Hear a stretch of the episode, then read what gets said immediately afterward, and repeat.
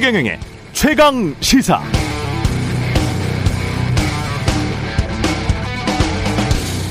네, 독일 정부가 다음 달부터 독일 전 지역의 지하철, 버스 등 단거리 대중교통 요금을 9유로로 낮춰서 우리 돈으로 만 원짜리 정도의 전기권 한 장만 있으면 한 달 내내 대중교통을 이용할 수 있게 하겠다고 최근 발표했습니다.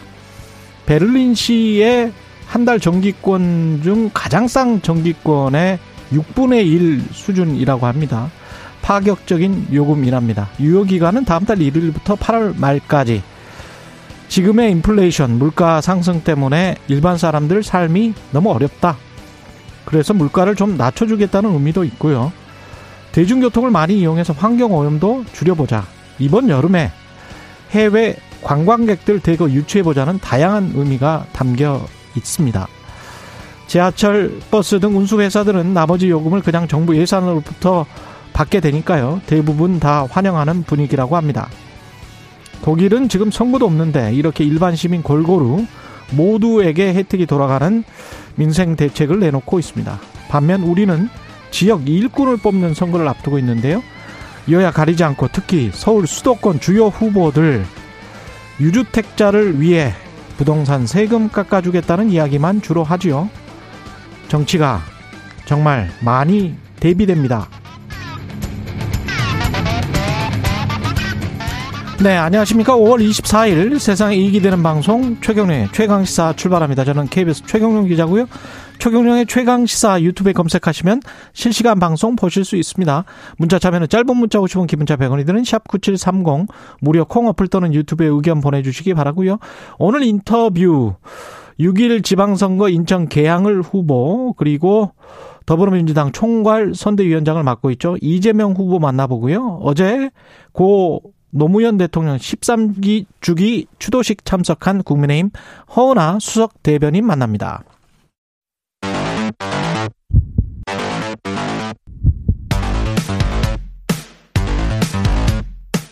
오늘 아침 가장 뜨거운 뉴스 뉴스 unboxing 네 뉴스 unboxing 시작합니다. 민동기 기자 김민아 시사평론가 나와 있습니다. 안녕하십니까? 안녕하세요. 예, 미일 정상회담 일본으로 갔습니다. 바이든 대통령이. 바이든 미국 대통령이 중국의 대만 침공 시 대만 방어를 위해 군사 개입을 할 수 있다. 이런 입장을 밝혔습니다.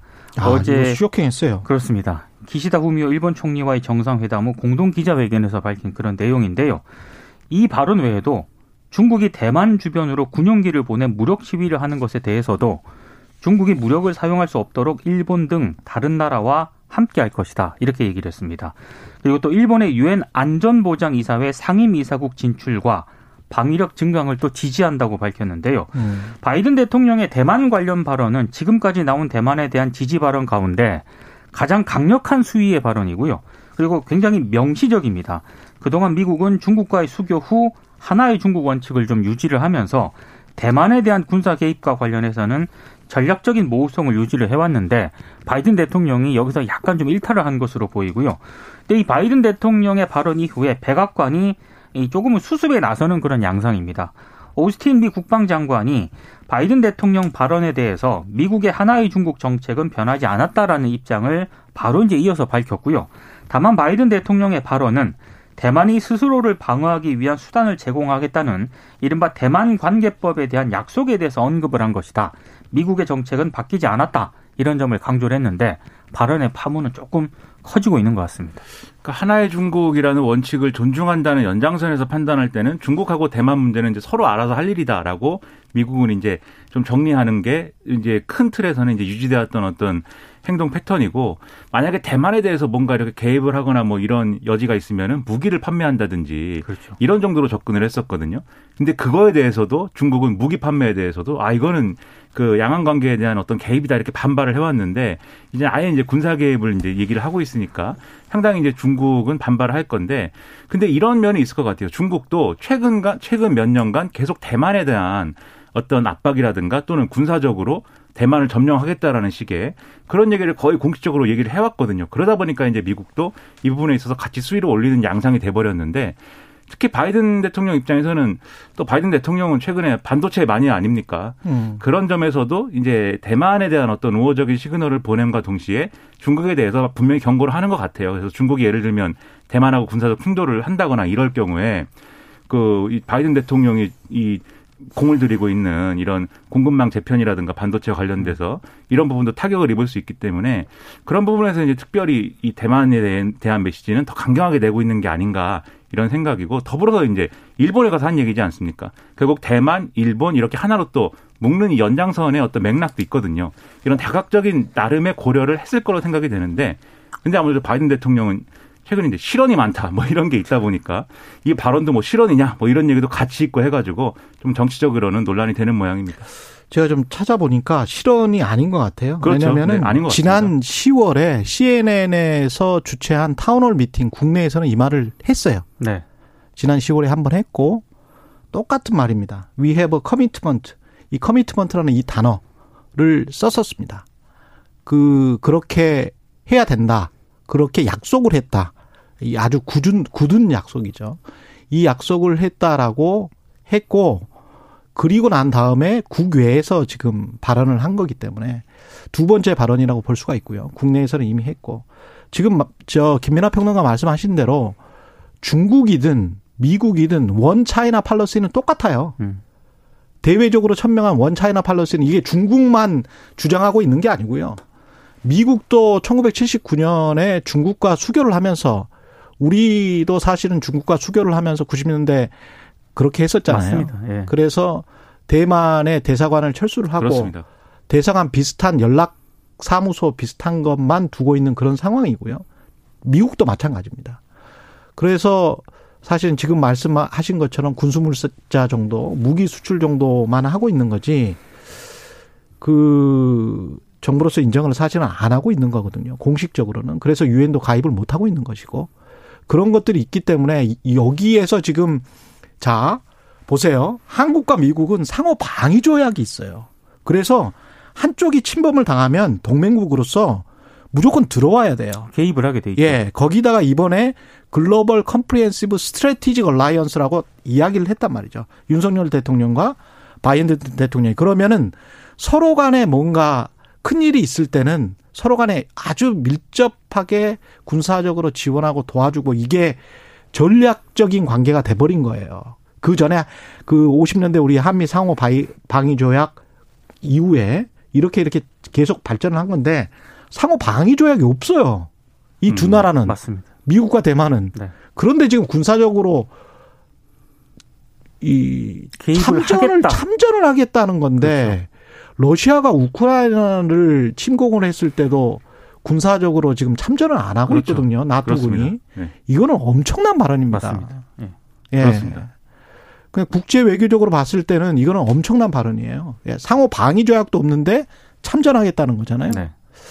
이거는 어떻게 어 어떻게 지금 나중에 이 세계가 돌아갈지는 모르겠습니다만 확실히 중국에 대한 예. 압박을 확실히 이제 어, 강화하자라는 목적을 갖고 지금 있어요. 이제 이 동아시아 순방을 예. 하는 건데 상당히 노골적으로 하는 것 그렇죠. 같습니다. 그렇죠. 우리, 한테 네. 와서는 이제 IPF를 필두로 해가지고 경제와 관련된 이런 그렇죠. 공급망 재편을 강조한 것이고 음, 미국은 또 쿼드 가입 국가지 않습니까? 음. 그러니까 안보 동맹의 측면에서 확실하게 이제 대만까지 포괄하는 어떤 대중국 이 포위망 이런 것들을 좀 강조하고 있는 거여가지고 말씀하신 대로 이게 정치와 경제가 분리가 안 되는 시대를 또 만들어 나가고 있다 보니까는 이게 경제적으로도 상당히 계속된 이 어떤 뭐랄까 시너지 효과나 이런 것들을 계속 만들어 나갈 것 같아요. 그래서 우리 입장에서는 이런 환경을 또 나름대로 현명하게 극복하고 잘 파도를 타는 게 중요한데 그런 외교적 수완을 좀 발휘를 해야 될 텐데 여러모로 좀 걱정이 됩니다. 이게 보면 고도로 계산된 거라고 볼 수밖에 없습니다. 바이든 대통령이 이렇게 외교 전문가고 상원에서 외교 위만 40년을 한 분이거든요. 이분이. 위원장도 했잖아요. 예. 근데 지난번에 푸틴에 관해서도 전범이라고 했잖아요. 네. 전범이라는 건 법적으로 전쟁 범죄자라는 건데 그 단어를 써버렸거든요. 그렇습니다. 그리고 난 다음에 백악관이 또 수습을 했단 말입니다. 그렇죠. 그리고 this man이라고 지칭하면서 푸틴을 푸틴이 권좌에 계속 있, 있을 수가 없다. 그러니까 regime change 체제 변화를 시도하는 것 아니냐라는 또 해석이 나오니까 또 백악관에서 또 수습을 했단 말입니다. 이거는 이제까지 그 일련의 발언들을 보면 이거는 다 계산을 하고 강경하게 발언을 하는 거예요. 그 이렇게 바이든 네. 대통령 입장에서는 억울할 것 같아요. 무슨 음. 말만 하면은 그 국내 언론에서 실언이냐 이거부터 네, 실언은 아닌 것 같습니다. 예. 이 보- 보면 패턴이 네. 있고 그리고 이게 확실히 주려고 하는 메시지가 있는 것 같습니다. 그러니까 이런 정확한 해설을 어디 가서 듣겠습니까? 예. 최경영의 최강 시사에서 네, 최경영 기자가 했습니다. 그좀 조금 좀 그 가만히 봐봐야 될 것 같아요. 바이든 대통령이 실언을 이렇게 계속하는 그런 정치는 아닙니다. 예. 주변에 많이 알려주세요. 최강 시사 예. 들으면 바이든 대통령의 진위를 알 수가 있다. 진위가 아주 묘합니다. 예. 1번 그 안보리 상임이사국 어 이게 지금 바이든 대통령이 약속을 했어요. 근데 이게 과연 현실성이 있느냐 이 부분은 좀 따져봐야 할 것 같습니다. 예. 안보리 5개 상임 이사국 모두가 찬성을 해야 되고요. 음. 그리고 유엔 회원국 3분의 2 찬성으로 유엔 헌장이 개정이 돼야 되거든요. 중국과 러시아가 일본의 아, 상- 안보리 상임 이사국 진출에 일단 부정적일 것이라는 그런 전망이 좀 많고 그것 때문에 바이든 대통령의 이 발언은 안보리 개혁 의지를 다시 한번 강조하는 그런 차원이면서 이른바 일본 기시다 정부에 대해서 일종의 립 서비스를 한 것 아니냐 뭐 이런 해석도 있거든요. 어찌됐든 뭐 기시다 총리 입장에서는 바이든 대통령이 이렇게 일본의 안보리 상임 이사국 지지 의사를 밝혔기 때문에 그 자체로서도 일본 국내 정치적으로는 굉장히 성과라고 평가를 받기 때문에요.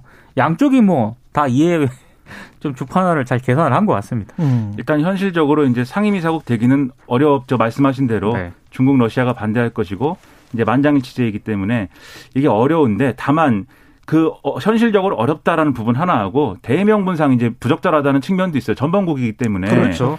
그것도 이제 문제가 있다라는 지적이 있음에도 불구하고 또 바이든 대통령이 이렇게 얘기하고 있는 거는 결국 상임이사국이 될 만한 어떤 자격을 갖췄다라는 거를 미국이 인정한다는 취지잖아요. 음. 그러면 그만큼의 어떤 국제적인 책임이라든가 이런 협력이라든가 이런 걸 더 해야 된다라는 거고 음. 그런 것은 결국 뭐 여러 가지 측면도 있- 인도적인 측면이나 이런 것도 있겠지만 결국 이제 군사적인 측면을 얘기하는 것으로 많이 해석이 될 수밖에 없는 거고 방위력 방위력 증강에 관해서도 지지한다고, 지지한다고 약- 했기 약속을 때문에. 했기 때문에 그렇습니다. 그리고 일본 입장에서는 국내에서 써먹기는 굉장히 좋을 것 좋습니다. 같습니다. 그렇습니다. 네. 그리고 예. 일본이 또 하고 싶은 일은 계속 뭐 하고 있는 거지만 재무장이지 않습니까? 그래서 이번에는 이제 적기지 공공 공격 능력을 갖춰야 된다라고 음. 자민당이 계속 주장해 왔는데 이 기시다 기시다 총리가 얘기한 거 보면은 그거에 대해서도 바이든 대통령의 양해를 받았다. 그래서 이제 국방비를 GDP 2%까지 늘린다.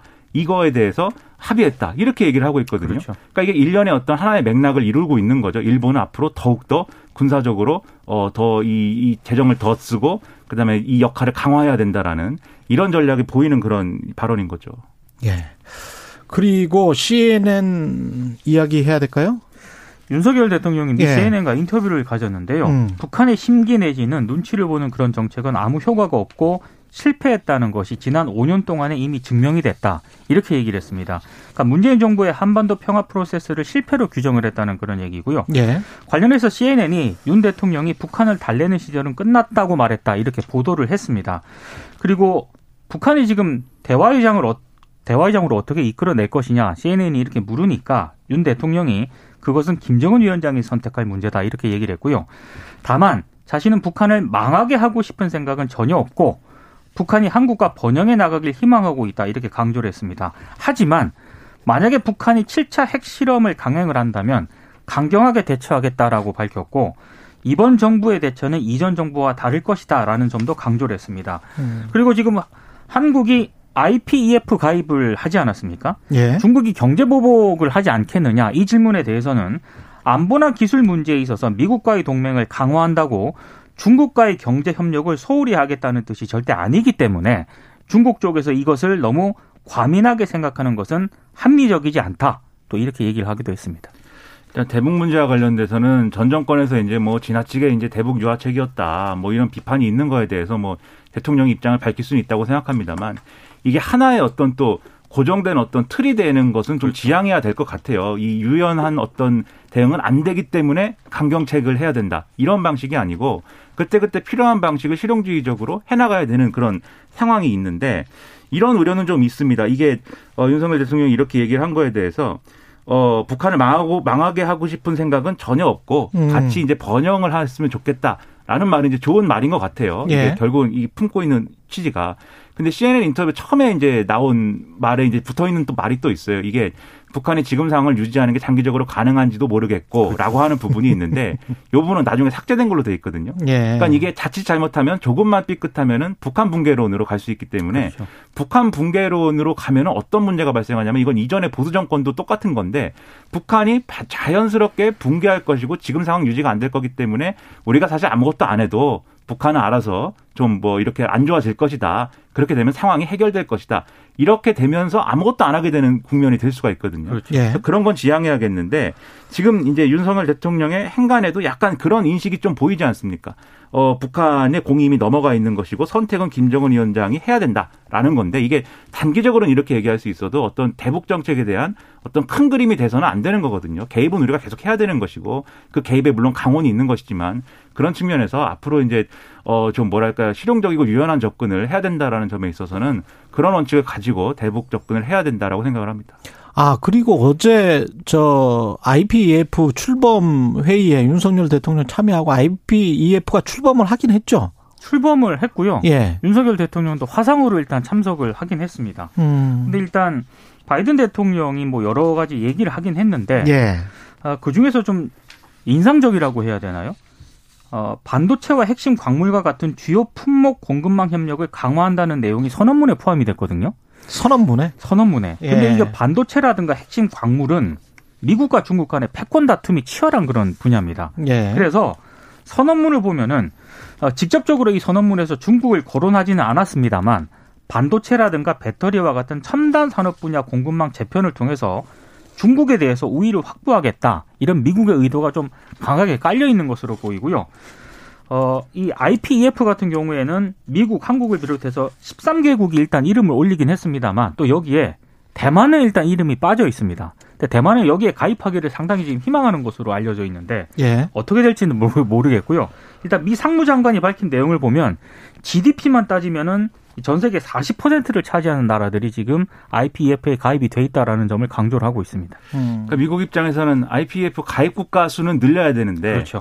그러면서도 중국 견제라는 어떤 본연의 목적을 달성하기 위한 메시지는 강화해야 되는 약간 딜레마가 있는 것 같아요. 그래서 그렇죠. 지금 말씀하신 대로 대만 참가는 이제 안 됐는데 이 언론이 또 의외다라고 이제 생각하는 게 인도입니다. 그래서 인도는 최근에 이제 뭐 쿼드 국가긴 하지만 음. 최근에 좀 우크라이나 문제나 이런 거에 대해서는 미국의 의도와는 좀 삐딱선을 타고 있는 부분이 있잖아요. 아, 그럼요. 그리고 네. 중국과의 관계도 인도는 또 다른 거고 음. 그런데 참여를 했는데 파키스탄 때문에 그래요. 그렇습니다. 네, 인도는 또 그렇습니다. 그런 문제에 더해 가지고 또 이 아세안 국가들 중에도 약간 그래도 이제 이 가입을 망설이는 국가들의 일부도 참여를 했다 이렇게 평가하고 있는데 예. 음. 또 그럴 수 있는 또 하나의 요인은 또 어, 미국이 이 IPEF 가입할 때 사실 이게 내용을 뜯어보면은 네 개 항목인가가 있지 않습니까? 예. 네개 필란가가 있는데 이 중에 꼭 네 개 다 동의하지 않아도 이제 한, 부, 한 분야에 대해서만 이제 동의하는 부분이 있어도 가입 가능하다 이렇게 열어놨기 때문이다라는 평가도 있는 거거든요. 그러니까 분야별 음. 가능성을 아예 열어놨습니다. 그렇습니다. 그리고 아직 이제 세부적인 내용이나 이런 것들을 확정을 우리가 안 했으니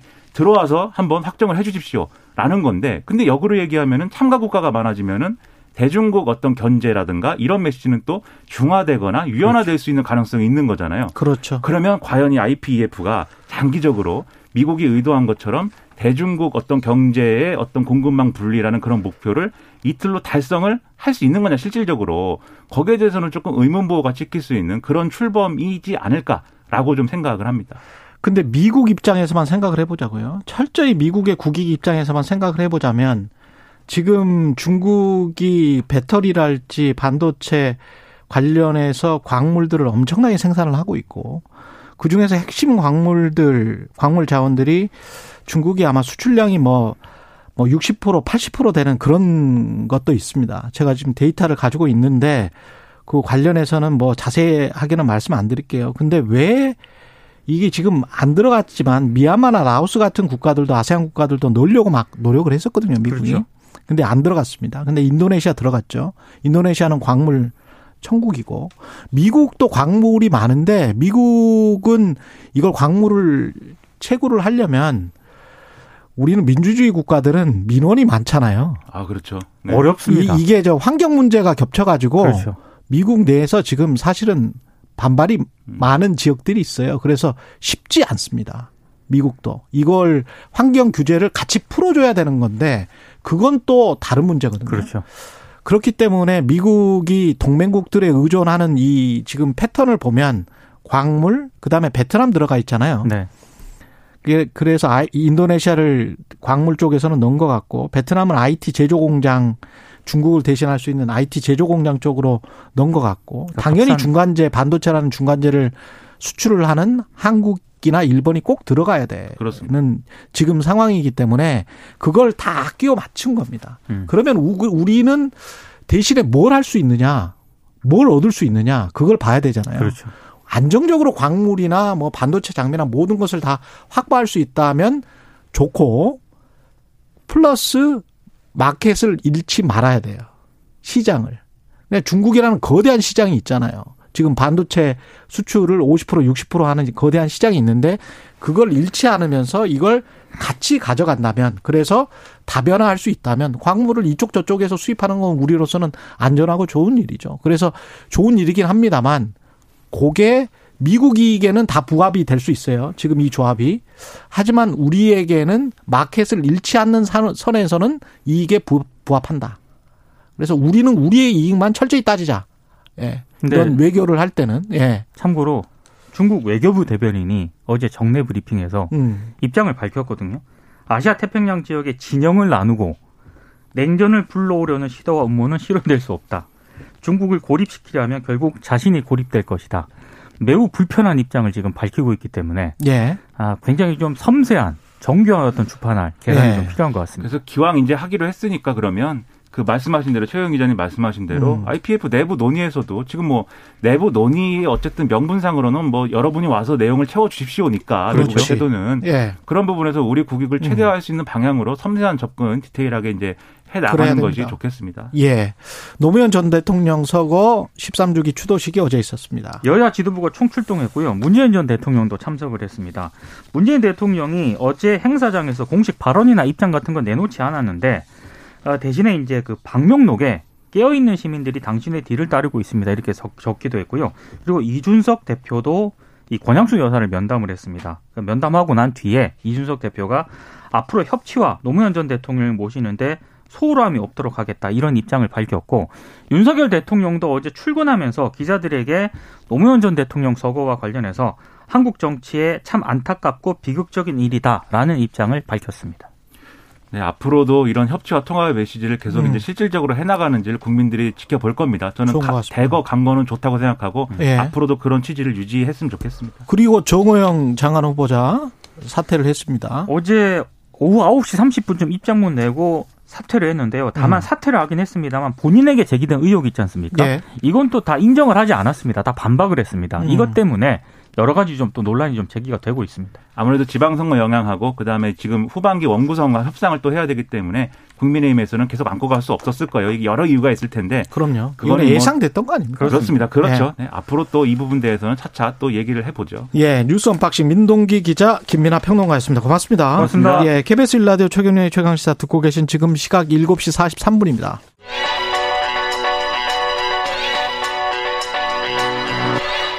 최강 시사 이상민의 눈. 네, 이상민의 눈 나라 살림 연구소 이상민 수석 연구위원 나오셨습니다. 안녕하십니까? 예, 안녕하세요. 예. 지난주에 우리가 59조 원 53조 원이었습니까? 초과세수는 53조 원이고요. 예. 초과세수 규모는 59조 원입니다. 아, 그렇게 있었죠. 이 추경안 내용 이야기 했었잖아요. 예. 예. 그 세부 심 내용에 대한 심사가 진행 중인데 예. 진행하면서 논쟁을 벌이고 있습니다. 그렇죠. 여야가 핵심 논쟁 의 요점 뭡니까? 뭐 핵심 논쟁은 초과세수고요. 예. 초과세수 빼고 내용은 음. 이게 그 구조조정을 이 세출 구조조정을 7조 원 했다라고 음. 홍보를 하고 있어요.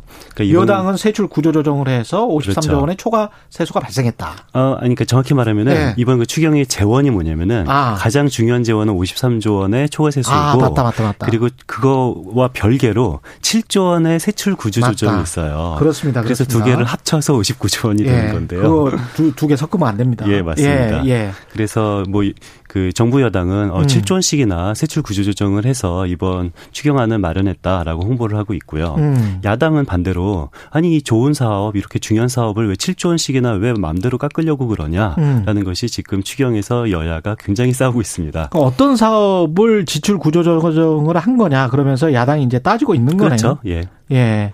근데 이제 그 필요하지 않은 지출을 줄였다. 예. 그러면 이제 여당 말이 뭐 잘했네. 그렇죠. 예. 그렇게 칭찬해 줘야 되는 거 아닙니까? 그러니까 뭐 세출 구조 조정이라는 뉘앙스를 들으면은 네. 어, 국민의 세금을 아끼기 위해서 그렇죠. 뭐 불효 불급하지 않는 아주 음. 급하지 않는 금액을 줄였다. 음. 이거는 뭐 좋은 말로 들리잖아요. 그것도 7조 원이나. 그렇죠. 7조 네. 원이나 저도 네. 7조 원씩이나 세출 구조 조정할 거라고는 제 생각 생각보다도 더 많이 했어요. 그렇죠. 그런데 한번 좀 구체적으로 따져 보면 이게 좀 기묘한 일이에요. 예. 예를 들어서 제가 뭐 질문한다면은 예. 세출 구조 조정 그럼 어떤 사업을 세출 구조 조정을 하냐? 그렇죠. 예를 들어서 뭐 장인 이동권 사업을 구조 조정해야 되나 아니면 서민 주택 융자 사업을 구조 조정해야 되나 F35 구매 예산을 구조 조정해야 되나 이 셋 중에서 어떤 걸 구조 조정하는 게 좋을 것 같아요? 다 해야죠. 새 사업 다. 어렵죠. 새 사업 다 해야 해야죠. 원래 그리고 예산에 잡혀 있던 거잖아요. 그렇죠. 예. 근데 서, 서민 주택 구, 구매 융자 사업 같은 거를 줄여버리면 예, 예. 그러면 서민들은 주택 살 때 혜택을 못 받잖아요. 그렇죠. 그다음에 장애인 이동권 해상도 줄일 수가 없고 F35 구매 사업도 장기적 국방 전략으로 봤을 때 줄일 수가 없고 예, 그렇죠. 뭘 줄여야 되지? 예. 그러니까 이게 그냥 예. 세출 구조 조정하면 되게 좋아 보이는데 이게 강론으로 가면은 다 중요한 사업인 것처럼 보여요. 그렇죠. 그러면은 뭐 예산 전문가 입장에서 이셋 중에서 뭘 줄여야 되냐라고 물어보시면은 음. 저도 모르고요. 뭐 예산 전문가 할아버지도 알 수가 없는 그렇지. 거고요.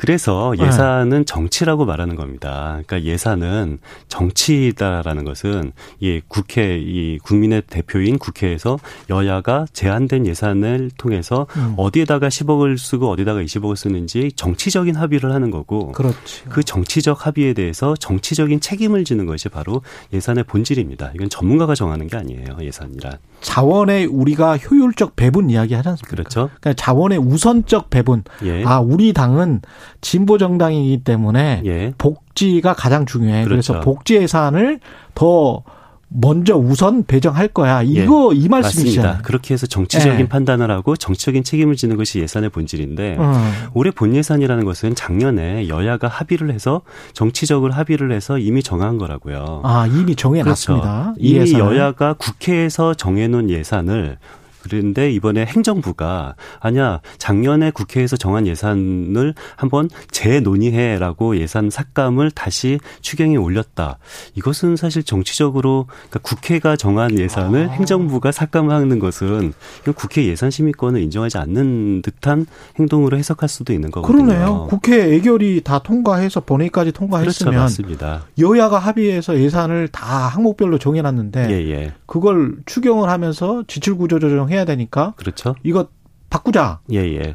그럼 행정부가 그럴 권 그럴 권한은 없는 거죠. 이거는 뭐 조금 더 세게. 말하면은 예. 삼권 상권 분립이 안 되는 것 같은데. 라는 예. 그렇게도 해석할 수가 있는데요. 근데 그렇죠. 다행히 예. 뭐 21세기 대한민국이 이렇게 삼권 분립을 뭐 무시하는 나라는 당연히 아니고요. 예. 그래서 이번 소위 말하는 지출구조 조정 세부 내역을 따져 보면은 이렇게 국회 예산 심의권을 무시하고 마음대로 정부가 그냥 삭감할래 어쩔래라는 것은 없어요. 음. 실제 내용은 뭐냐면은 올해 지출할 예를 들어서 F35 얘기도 나왔었는데요. 올해 F35에 대해서 지출할 금액을 올해 지출하지 않고 내년에 지출해도 되겠다라는 거고요. 음. 또 예를 들어서 서민들 주택 융자 사업 같은 경우는 이거를 그냥 융자만 해주는 것이 아니라 그 그러니까 융자금 전액을 해주는 것이 아니라 그 이자 차액만 주겠다라는 거여서 서민들 주택 구매하는데 아무런 그런 문제가 없는 사업들입니다. 아 그래요? 그러니까 그러면 어떤 사업은 그냥 2년 내년 내년에 그렇죠. 계속 하겠다. 그, 그러니까 올해 지출할 것을 내년에 지출하는 것도 있고요. 또 예. 대부분 사업은 뭐냐면은 올해 원래 지출하기로 되어 있는데 지출을 하지 말자 이게 아니라 음. 뭐 어떤 상황이 생겨서 올해 지출하지 못할 일이 생기는 게 있어요. 뭐 음. SOC 사업 같은 경우는 땅 주인이 땅을 안 판다. 그럼 지출을 하고 싶어도 할 수가 못 없잖아요. 그렇기 때문에 어차피 결산 때 불용이 날 거를 아. 아, 이게 좀 문제가 생겼으니까 결산 때 불용이 나는 것보다는 차라리 그냥 추경 때 미리 불용을 인식하자. 그러면 돈이 묶이는 것을 방지할 수가 있으니까 나름대로 긍정적인 의미가 있는 거죠. 그러면 여야가 별로 싸울 일도 없네. 그러니까 싸울 일이 없는 거예요. 예. 싸울 일이 없는 거 가지고 싸우고 있는 건데, 그러니까 예. 저는 문제가 두 가지가 다 있다고 보거든요. 예. 그러니까 이게 지출 구조 조정이 아닌데 음. 그냥 단순히 뭐뭐 저는 이것을 뭐뭐 붕어빵에는 붕어 없는 것처럼 지출 구조 조정에는 지출 구조 조정 지출 구조 조정 안이 없는 거예요. 그냥 그냥 처음에 여당이 윤석열 정부가 아 지출 구조 조정이 있는 것처럼 선전하고 홍보했었는데 그렇죠. 그것 자체도 예. 뭐랄 섀도우 복싱이라고 해야 되나 그냥 그렇죠. 이렇게 선전선동이라고 해야 되나 그러니까 예. 그냥 없는 것을 그냥 있는 것처럼 한 거고 그렇죠. 그냥 올해 부- 결산에 불용될 거를 그냥 예. 미리 인식한 거나 아니면 올해 지출할 것을 내년에 지출하는 걸로 미루는 거니까 예. 사실상 지출 구조 조정이 아니죠. 그리고 야당이 민주당이 지금 주장하는 것도 예. 가만히 보면 그, 그 우선순위에서 내년에 미루어지는 사업이거나 예, 예. 불용 예산을 그냥 미리 인식하는 미리 겁니다. 인식한 예. 것 정도기 때문에 이거 가지고 크게 반대할 필요도 없어요. 크게 반대하고 난리가 날 필요도 그렇죠. 없네요. 그래서 별로 예. 지출구 조정이라고 홍보하는 것도 잘못되고 지출구조정이기 때문에 반대하는 것도 잘못되는 약간 좀 더맨더머 논쟁 같은 것이 도매도머네. 지금 현재 국회에서 벌어지고 있는 가장 중요한 논쟁입니다. 근데 본인들은 알 거 아니에요. 사실은 속으로는. 저는 본인들이 알, 아는 분도 있고 모르는 분도 있다고 생각해요. 그러니까 그렇겠죠, 예를 들어서 국회의원들도? 지금 네. 대통령께서도 작년에 네. 작년 2차 추경에도 F-35를 감액했거든요. 물론 진짜 감액이 아니라 내년으로 미루는 거죠. 음. 근데 이걸 가지고 굉장히 크게 뭐 간첩이라는 단어까지 써가면서 왜 문재인 정부는 F-35 금액을 감액하냐라고 비판을 하셨어요. 그랬었죠. 예. 예. 그런데 이번에 또 다시 F-35 금액이 감액됐거든요. 근데 물론 F-35 금액이 작년 감액도 이번 감액도 간첩도 아니고요. 뭐 음. 방위력을 저하시키는 것도 아니고 둘 다 간첩 이 아니에요. 예, 방위력 저하도 아닙니다. 방위력 저하도 아니고 예. 그냥 올해 지출할 돈을 내년으로 미루는 거니까 뭐 그렇죠. 나쁜 건 아니죠. 똑같이 예. 10억을 지출하더라도 올해 10억 지출하는 것보다 내년에 10억 지출할 수만 있다면 음. 뭐 이거는 뭐 차차. 저는 나쁜 건 아니어서 우리가 생각을 해보면 현대차가 가령 뭐 미국에 6조짜리 공장을 만든다고 할 때도 올해 그게 당장 공장이 만들어지는 게 아니잖아요. 그렇죠. 런데 이제 발표는 뭐, 뭐 10억 달러, 뭐 5, 50억 달러 이런 거를 이제 투자한다고 하니까 일시에 그게 투자 금액이 들어가는 것 같지만 몇 년에 걸쳐서 공장을 만들고 그렇죠. 그 이후에 사람들이 이제 고용이 되고 그- 그, 러는 거니까. 맞습니다. 근데 이제 바이든 대통령 그거를 아 몇천 명이 갑자기 고용되는 것처럼 홍보를 예, 예. 하잖아요. 예, 예. 그런 거랑 좀 비슷하네요, 이게. 그렇죠. 약간. 그렇게 몇 년 동안 이루어질 사항을 예. 그럼 올해 10억, 내년에 20억, 그 다음에 30억으로 예산을 각 연도마다 분배를 하는데요. 음. 근데 분배를 처음에 좀 잘했어야 되는 거죠. 정말 오래 들어갈 것이 10억이면은 딱 10억만 해야 되는데. 올해 한 15억 쓸 수 있지 않을까라고 했는데 알고 봤더니 한 10억밖에 못 쓰는 거예요. 음. 그러면은 뭐 어차피 결산에서 불용 나는 것보다 이 뭐 추경에서 깎는 것은 저는 세출 효율화 측면에서는 좋을 것 같은데요. 그렇죠. 저는 예. 문제는 이름이 잘못된 것이 가장 근본적인 문제인 것 지출 같아요. 구조 조정이라고 하는 지출 구조 이름. 조정이라는 이름을 쓰면 안 되고요. 정확한 예. 용어는 이거는 세출 감액 경정이라고 써야 되는 겁니다. 세출 감액 경정. 예, 그러니까 추경, 추경이라는 것은 추가 경정인 거잖아요. 예. 추가 경정이라는 것은 증액 경정이 있고 감액 경정이 있어요. 그러네. 그런데 보통 추경이라고 하면은 증액 경정만을 의미하는 경우가 많거든요. 예. 그런데 가끔 감액 경정 사업도 섞일 때가 있어요. 예. 그래서 이런 식으로 감액 경정 사업은 그냥 세출 감액 경정이라고 부르면은 별로 논쟁도 하지 않고 그냥 넘어갈 수도 있는 건데 그러네요. 세출 감액 경정을 괜히 지출 구조 조정이라고 멋진 용어로 말을 하다 보니까 음. 이건 여당 입장에서는 있지도 않는 지출 구조 조정 했다고 홍보하는 꼴이 되는 거고 야당 야당 입장에서는. 있지도 않은 지출 구조 조정을 반대하는 꼴이 되는 거여서 이거는 불필요한 논쟁이 계속 진행되고 있는 것이 너무 안타깝죠. 듣다 보니까 국민들을 바보로 만들면서 소- 국민들을 더맨 더머로 만드네. 어 그렇죠. 그렇게 어떻게. 보면 예. 그죠? 예.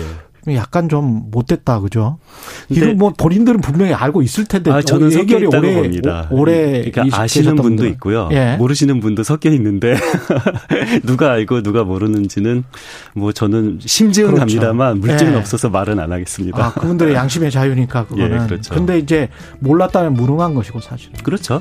국회의원들이 예. 이런 사실을 아 최경영의 최강 시사 청취자분들은 정확히 이제 아, 아시게 될 것 같습니다. 예, 다행입니다. 이상민의 눈이었습니다. 이상민의 눈이었습니다. 고맙습니다. 예, 감사합니다.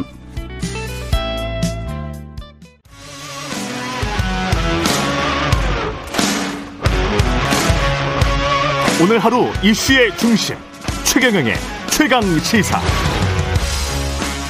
네, 지방선거 후보 릴레이 인터뷰 오늘은 6일 지방선거 인천 계양을 후보 그리고 더불어민주당 총괄 선대위원장이죠. 이재명 후보 만나봅니다. 안녕하십니까? 네, 반갑습니다. 예. 오랜만입니다. 예, 오랜만입니다. 반갑습니다. 그 어제 저 13주기 추도식 노무현 전 대통령 봉화마을 다녀오셨죠? 네, 네, 가는 길에 네, 보울경 지원 요새도 좀 하고 예. 그리고 어젯밤에 올라왔습니다. 어떠셨어요? 감회가 남다르셨을 것 같습니다. 아, 뭐 언제나 5월이 되면 음, 예를 들면 5.18도 그렇고 5.23도 그렇고 아, 안타까운 기억이기도 하고 또 한편으로는 또 새롭게 다지는 계기이기도 하죠. 음. 음, 문재인 전 대통령 권양숙 여사 민주당 지도부와 비공개 오찬을 가졌는데 특히 이제 네. 문재인 전 대통령과 어떤 이야기를 나눴을지 언론의 관심은 그거였는데 이제 네. 별다른 보도가 없더라고요. 어, 글쎄 뭐 워낙 예민한 어, 아. 의제여서 아마 그럴 수 있고요. 예. 뭐 말씀을 많이 해주셨고 예. 어, 뭐, 어, 뭐, 저희에 대해서 수고하셨, 수고했다는 말씀도 해주시고, 음. 또, 이, 선거에 관한, 뭐 음. 직접적 표현은 그렇지만, 좀 걱정도 많이, 좀 우려도 하시고, 음. 음, 그, 특히 뭐 저한테는, 제가 원래 사진 찍는 걸 그렇게 즐겨하는 편은 아닌데, 일부러, 혹시 쓸 때가 있을지 모르니까 사진을 찍자 하고 일부러 먼저 말씀하셔가지고 어, 사진도 일부러 더 따로, 따로 찍어주시고 그러는 걸로 봐서는 어, 뭐 어쨌든 간접적으로 이렇게 표현을 해주신 것 같습니다. 아. 어, 참 조심스러운 자리 아니겠어요? 좀 조심스럽죠. 네, 그런데 예. 뭐 마음은 저는 충분히 어, 이해가 됐습니다. 예. 후보님은 뭐 따로 요청하시거나 말씀하신 뭐 어떤 사안은 없고요. 네, 뭐 지금 사실 좀 그 뭐라 그럴까요? 그 집 앞에서 밤새도록 그 괴롭히는 모양이에요. 집회한다고. 아, 그렇죠. 그렇죠. 네. 예. 뭐 그런 참 괴롭거든요. 스피커로 밤새도록 떠들고 이러면 예. 잠을 잘 수가 없으니까. 그런 말씀을 또 우리 영부인께서도 해주시기도 하고 또 한편으로는 하여튼 지금 현재의 정치 상황에 대한 뭐 우려 음. 어, 뭐 이런 것들을 많이 하시는 그런 느낌이었습니다. 말씀하시기 참 어려운 자리라는 생각이 들게 됐어요. 예. 이 후보님은 지금 현재 정치 상황에 대한 우려 지금 한 두 번 정도 이야기를 하셨는데 어떤 네. 우려가 가장 크십니까? 음, 이 지방선거가 어, 대선 직후 그러니까 대통령 취임 20일 만에 치러지는 것이어서 예. 어, 사실 민주당이나 우리 좀 준비된 정말 유능한 일꾼들이 여러 가지 선거상 어려움에 처하지 않습니까? 음. 어, 그리고 이제 독주의 우려, 그러니까 뭐 그런 오만 독주의 우려도 있고, 과거 국민의힘이 지방정부들을 맡고 있을 때 에, 사실 여러 가지 문제들이 많았는데, 민주당 지방정부는 사실 상당히 잘하지 않았습니까, 객관적으로. 음. 네, 그런 게 이제 대대적으로 개편될 될 경우 아, 좀 여러 가지 좀 어려움에 처할 수 있고 특히 민주당은 어, 혁신의 기회조차도 얻지 못할 수도 있다. 극단적인 경우에는 뭐 음. 그런 우려를 해야 될 상황이니까 어, 저도 뭐 최선은 다합니다만 어, 우리 국민 여러분들께서 균형을 좀 맞춰주시라. 전 이전에는 과거에 대한 책임을 물었다면 이제는 미래를 향해서 일할 사람을 뽑아서 어, 두 세대 간의 균형을 맞추는 게 선의의 경쟁을 통해서 정치 발전, 민생 개선을 이뤄낼 수 있지 않냐 이 말씀을 드리면서 어, 우리 민주당에서 이번에 이재명이라는 정치적 도구를 통해서 희망을 만들고자 했던 분들이 지금 좌절하고 포기하고 있는데 어, 다시 용기 내고 어, 투표하면 반드시 이길 수 있다. 이 말씀을 제가 많이 드리고 싶은 거죠. 음. 실제로 한명수 오세훈 서울시장 선거 때 18% 진다는 여론조사가 계속돼서 투표 포기한 분들이 많았거든요. 예. 근데 최종 결론은 0.6% 정말 초박빙 석패했지 않습니까? 음. 뭐, 어, 오세훈 정세균 후보가 종로 보궐선거 얼마 전에 했을 때도 오세훈 후보 맨날 10% 이긴다고 그랬는데 어, 결론은 정세균 후보의 14% 압승이었죠. 그래서 음. 어, 포기하지 말자. 좀 다시 결집해서 어, 눈물 흘리고 텔레비전 못 보겠다. 밥 안 넘어간다. 이러지 마시고 그 힘을 좀 바, 바꿔서 힘내서 좀 주변 분들 투표 같이 하게 하고 포기하지 말면 저는 이길 수 있다고 봅니다. 근데 음. 그게 제 역할이라고 봐요. 이 광범위한 절망감, 어, 패배의식, 무기력증을 이제 희망 열정으로 어, 투지로 바꿔내는 것. 그게 음. 제가 해야 될 일이다 생각합니다. 지금 말씀하시는 거 들어보니까 대통령 취임 이후 20일 만에 치러지는 선거라서 구도상 굉장히 불리하고 판세 자체도 지금 현재 진행되는 게 굉장히 불리하게 돌아가고 있다 이렇게 보시는 것 같습니다. 그렇죠. 저번 뭐 가까이 보면 저번 대선 직후 1년 후에 치러졌던 선거에서 예. 국- 패배했던 국민의힘 입장에서 보면 대구 경북 빼고는 다 졌지 않습니까? 음. 완전히 예. 전패했죠. 근데 우리는 그보다도 어, 1년 더 앞당겨서 대통령 취임 직후에 한미 정상회담까지 뭐 이런 상황에서 치러지는 선거여서 어 뭐 일반적으로 충분히 예측할 수 있죠. 매우 어렵다.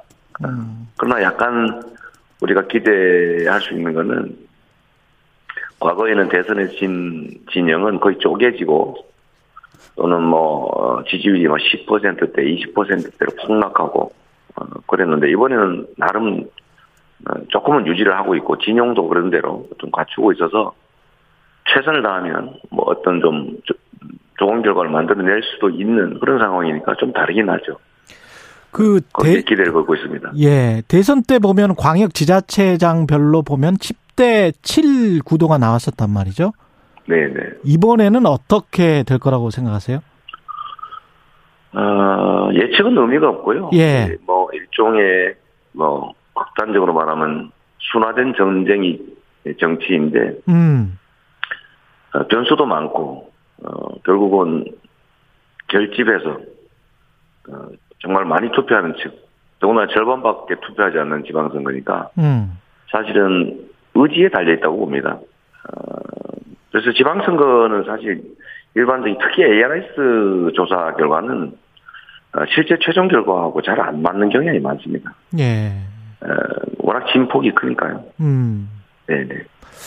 그런 점들을 지적을 하고 계시는데 인천 계양을 같은 경우는 어떻습니까? 지금 저 여론조사 결과랄지 이런 것들 그 대통령 물론 대통령 선거, 총선, 지방 선거 이게 지금 여론조사가 아무래도 대통령 선거가 조금 더 그나마 좀 정확 하고요. 네, 지방선거 이렇게 총선, 지방선거 이렇게 가면 조금 조금씩 이렇게 오차범위가 네. 예 커졌었던 게 역사적으로 보면 그렇긴 한데 그렇죠. 네. 지금 오차범위내 뭐 역전됐다는 뭐 조사 음, 결과도 네, 나온단 말이죠. 개항을이 이 부분 어떻게 받아들이시는지 궁금합니다. 음, 뭐 저도 아침 뭐 6시 반부터 이렇게 출근 인사를 그러니까 지나간 차량들 상대로 예. 이렇게 하고 있는데 어, 현장에 많은 저그 ARS 조사 결과와는 많이 달라요. 음, 어, 정말 달라도 많이 다릅니다. 현장은 다르다. 네. 예. 그리고 전화 면접 조사 결과하고 ARS 조사가 거의 뭐 상반되게 또 나오기 때문에 음. 에, 사실은 이제 같은 조사 자료를 봐야 맞는 거죠. 예. 그리고 지금 현재는 뭐라 그럴까요? 큰 물, 큰 물의 흐름, 강물의 흐름은 깊은 강물의 흐름, 뭐 그거는 전화 면접 조사가 좀 잘 잡아내고 예. 표면에 이렇게 튀는 어, 파도, 잔파도 이런 음. 물결 이런 거는 이제 ARS에 잡히지 않습니까? 이 응답률이 뭐 어, 1, 1, 2%대에 불과하니까요. 100명 저- 전화했는데 2명밖에 안 받는다. 예. 나머지 98명 전화를 안 받거나 끊어버리잖아요. 음. 그러니까 정확도가 매우 떨어지고 이제 좀 이렇게 적극적인 사람들만 받는 거죠. 음. 음, 사실은 우리 엄경영 소장님 같은 경우도 면접조사 전화 ARS 보면 잘안 받으실 것 같은데 저기 뭐 그런 거 예. 같습니다. 네. 예, 예. 거기에 넘어가면 안 된다. 제가 말씀드린 것처럼 예. ARS 조사에 뭐 지고 있더라. 그래서 그건 포기하게 하기 위한 일종의 작전일 수도 있는데 저는 아. 미국에서 10%인가 15% 이하 응답률 여론조사는 발표 못하게 하고 있잖아요. 예. 워낙 악용이 많이 되니까요. 음. 질문에 좀 이쪽 진영이 기분 나빠할 질문을 넣어놓으면 음. 끊어버리잖아요. 음. 어, 왜곡하기가 쉽죠. 예. 그 여쭤볼 질문들이 많은데 안철수 네. 국민의힘 후보 같은 경우에 이제 이재명 후보를 향해서 개항이 호구냐. 네. 이준석 대표는 분당 갑에 출마했어야 했다. 음, 이렇게 지금 계속 주장을 하고 있지 않습니까? 국민의힘 쪽에서는? 음, 그건 뭐 본인들 유리하자고 하는 이제 일종의 선전전이죠. 음. 국회의원은 국정을 하는 사람이고, 음, 저는 해당 지역의 입장에서 국정과 해당 지역 발전을 어떻게 이뤄낼 거냐라는 측면에서 해당 지역의 연구는 가지고 있지만 무능력하고 또 어, 예를 들면 영향력도 미미한 경우라면 그게 과연 도움이 되겠냐. 그것보다는 어, 역량이 있고 또 큰 일꾼 어, 이런 사람이 오히려 지역 발전에 도움된다. 국가 발전에 도움이 된다 그런 생각을 하죠. 실력으로 해야지 무슨 지역 연구 따지면 그 동네에서 오래 살았다는 이유만으로 그게 물론 뭐 일부의 장점이 되긴 하겠지만 그걸 훨씬 넘어서는 역량의 크기 또 영향력의 크기 이런 걸 보면 어, 훨씬 더 제가 환영받고 있다고 생각하고요. 음. 계양만 해도 과연 계양 테크노밸리 개발이나 또 제2의 판교로 만들어내는 역량이나 실력이나 또 계양산 자연공원화하는 문제 어, 그런 일들을 과연 어, 할 수 있겠냐 그 동네에 오래 살았다는 이유만으로 어, 실적 성과 역량 이런 측면에서 보면 어, 저는 뭐 지역 연구 따지는 게 매우 좀 음. 유치하다는 생각이 들고요. 예. 더군다나 저는 성남 사람이었다가 경기도 사람이었다가 이젠 대한민국 국민을 대표하는 어, 절반 가까운 지지를 받는 어, 정말 전국을 어, 다 저의 지역구라고 할 수 있는 측면도 있, 있으니까 그런 점 고려해 주시고요. 제가 그 안철수 후보님한테 그 말씀 드리고 싶어요. 자꾸 남 얘기하시는데 음.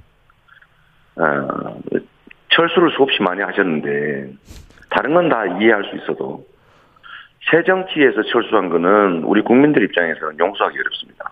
음. 지금 새 정치 하시겠다고 다당제에서 정치 개혁하겠다고 그것 때문에 10년 동안 국민들한테 사랑받지 않았습니까? 예. 근데 그 새 정치 완전히 다 갖다 버리고 이제 헌 정치 양당 체제로 백기 투항하셨는데 아예 그냥 투항한 것도 아니고 미안하다는 말씀도 안 하시고 쪽박까지 갖다 바치지 않았습니까? 음. 어, 그거부터 먼저, 먼저 국민께 사과드려야 된다. 만약에 지금까지 새정치 할 생각도 없으면서 새정치 노래 부르셨다면 그건 범죄 행위고요. 대국민 사기극 아닙니까? 근데 만약에 최근에 마음이 변했다면 죄송하다고 해야죠. 일구 정말 딱 한마디 없이 그냥 마치 자신이 정리의 길을 가는 것처럼 남 비난이나 일삼는 네거티브에 에, 몰입하는 우리 안철수 후보님 에, 정말 안타깝습니다. 음. 정당 지지율 압도적으로 높은 지역에 그 노원구 버리고 가시는 분께 사실 말씀이 아니죠. 그 민영화 관련해서는 김대기 네. 정책실장의 그 국회 발언 때문에 이 지금 민주당이 민영화 그 윤석열 정부가 하는 것 아니냐 뭐 이렇게 지금 네. 말씀하시고 있는 것 같은데 네. 관련해서 진짜 그런 어떤 두려움이나 의구심 같은 게 있습니까? 국민의힘은 전통적으로 민영화를 추진해 왔다는 것은 공지의 사실이고요. 음. 과거에 이명박 정부 때도 민영화 안 한다고 말해놓고는 몰래 민영화하다가 걸렸지 않습니까? 그래서 문제된 일도 있죠. 철도도 SRT를 분리한 거는 민간 매각하기 위한 절차였다고 대체적으로 이해하고 있고요. 또 전기에 대한 민영화 의지라고 해석되는 행동도 분명히 있었습니다. 예. 어, 의료 민영화도 역시 에, 영리, 영리법이나 이런 것도 국힘이 주로 추진하지 않았습니까? 예. 네, 이런 상황에서 이 민영화를 주장했던 분이 대통령 비서실장이 되셨고 한국공항 전에 유정복 그 인천시장 등등 국민의힘 의원들이 인천공항 민영화 법안도 냈었다고 하잖아요. 예. 그런 상태에서 대통령 비서실장이 공개석상에서 공식 발언으로 40% 정도는 파는 게 맞다고 본다 이런 취지의 말씀을 하셨는데 음. 어, 당연히 추진할 우려를 우리는 하죠. 아, 이또 시작하는구나. 음. 그래서 저희가 민영화 안 한다고 해라. 우리는 민영화 반대다. 이렇게 얘기했더니 국민의힘이 말장난을 하고 있는데 그걸 보면 민영화 의지가 있는 것 같습니다. 왜냐하면 저를 고발을 했는데 우리는 민영화 한다고 말한 일이 없다. 근데 왜 민영화 했다고 말한 것처럼 세도 복싱하냐라고 음. 하면서 저를 고발했거든요. 예. 그래서 이렇게 말장난할 게 아니고 우리는 민영화 안 한다라고 선언하면 간단하지 않습니까?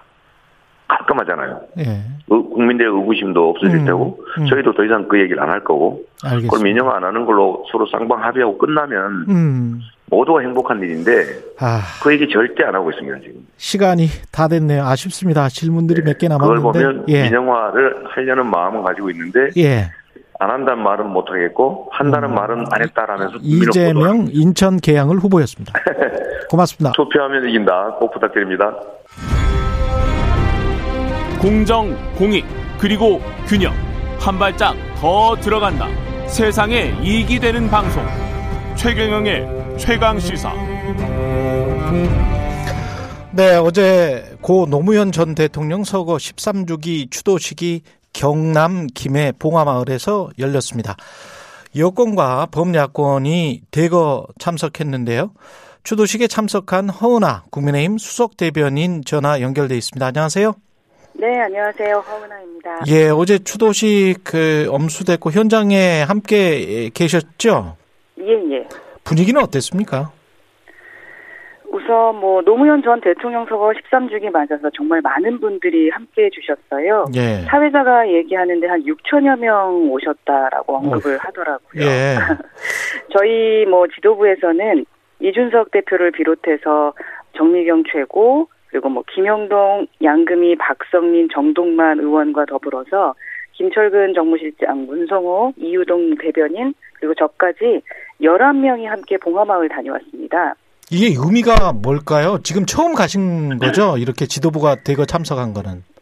그렇죠. 지도부가 대거 참석한 것은 처음이고요. 저희도 저도 처음 가봤을 때 음. 뭐 어떤 분들은 좀 흥겹게 또 어떤 분들은 엄숙하고 진지하게 각자의 자- 각자의 방식대로 그 노전 대통령을 추모하더라고요. 이게 네. 어떤 문화로 자리 잡고 있구나라는 것을 느끼면서 그 저희 국민의힘 같은 경우는 노전 대통령님께서 생전에 말씀하셨던 국민 통합 그리고 성숙한 민주주의의 가치를 마음속에 깊이 새기고 있기 때문에 이러한 직면 현재 좀 여러 가지로 직면하고 있는 국내 어려움과 또 민생 경제 위기를 극복하기 위해서 어, 이 말씀 좀 새기면서 모두 노력을 해야겠다라는 생각을 했고 또 한덕수 총리 비롯해서 정부 인사들도 함께 그러니까요. 오셨기 때문에 예. 모든 분들이 함께 노 전 대통령을 좀 기억하자라는 어, 그 국민들과 함께 한 것이 아닌가 하는 생각이 듭니다. 그 생각을 해보면 지난 5.18 민주화운동 기념식도 그렇고 여기도 그렇고 최근 어떤 통합 행보가 어떤 정치적 의미가 있을까요?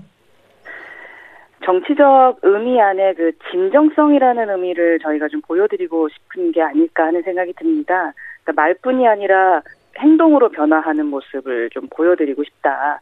사실 여야 협치도 대화와 타협도 국민이 없으면 아무 의미가 없는 것인데 국민들께서 정치인들의 그 정치적 통합 행보에 대해서 그 진정성을 그 믿고 보고 계실까라는 부분들을 좀 많은 생각을 하게 되거든요. 음. 기존의 노전 대통령께서 추구했던 어떤 국민 통합과 성숙한 민주주의라던가 또 반칙과 특권 없는 세상 이런 것들이 어떤 특정 정당의 소유물이 아니라 우리 국민 모두를 위한 것 아니겠습니까? 예. 그렇기 때문에 저희가 5.18 기념식에서 뭐 대다수 국민의 의원들이 좀 참석했던 것처럼 더 많은 국민의 그 구성원들이 앞으로 노전 대통령 추모한 자리 함께 뭐 할 것이라고 생각을 하고 또 저희 국민의힘은 언제나 국민 속에서 국민과 함께 국민을 위해서 협치하며 일하겠다라는 진정성을 보여드리고 싶습니다. 느끼게 예. 해드리고 싶습니다. 네.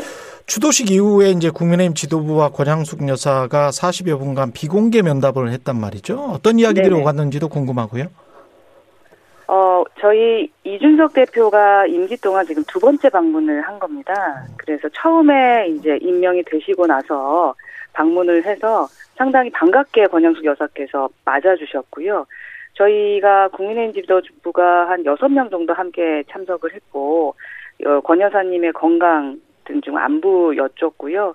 또 앞으로도 국민의힘의 많은 분들이 함께 이 노전 대통령 추, 추모하는 자리에 올 수 있도록 노력하겠다라는 말씀도 해주셨고 또 그 아직은 몸이 불편하셔서 이렇게 일어나서 인사를 이제 잘 못 나누시는 모습을 보면서 이번에 취임식 참석을 못 하셨지 않습니까? 음. 그 부분에 대한 뭐 아쉬움, 그래서 스- 그 여사께서도 좀 아쉬워하시는 부분들이 있었고, 또 권 여사께서 윤석열 대통령이 그 노 전 대통령에 대해서 하신 말씀에 대해서 좋은 인상을 받았다고 말씀을 하시더라고요. 음. 그래서 저희도 꾸준하게 방문하겠다라는 좀 화기애애한 음. 그러한 자리였던 것 같습니다. 그랬군요. 정치 이야기, 현실 정치 이야기를 좀 해보면 박홍근 더불어민주당 원내대표가 추도식에 맞춰서 그 과거에 사실 그 현 정부가 지금 이제 윤석열 정부가 노무현 전 대통령 죽음 그 정치적 보복 수사에 앞장섰던 당시 검찰 행태에 대해서 사과를 하면 어, 어떻겠느냐 이런 이야기를 했잖아요. 네네. 예, 거기에 관해서는 어떻게 생각하십니까? 글쎄 국민 통합의 의미가 어떤 건지 한 번쯤 다시 한 번 좀 거울을 들여다보셨으면 좋겠다라는 생각이 좀 듭니다. 음. 그 윤석열 대통령께서 후보 시절에 한 방송사 프로그램에 출연해서요.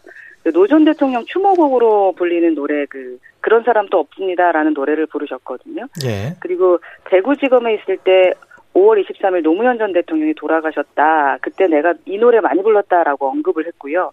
또 아시겠지만 제주도 방문하셨을 때도 제주 해군기지 건설을 추진한 노 전 대통령의 그 말씀을 하셨어요. 그 고뇌와 결단을 가슴에 새긴다라면서 잠시 울먹이는 모습도 보이기도 했었는데 그 민주당에서 말씀하시는 그 검찰공화국이라는 그런 매도가 있지만 윤 대통령의 진심은 정말 많은 국민들께서 이미 잘 알고 계시지 않을까라는 생각을 하고요.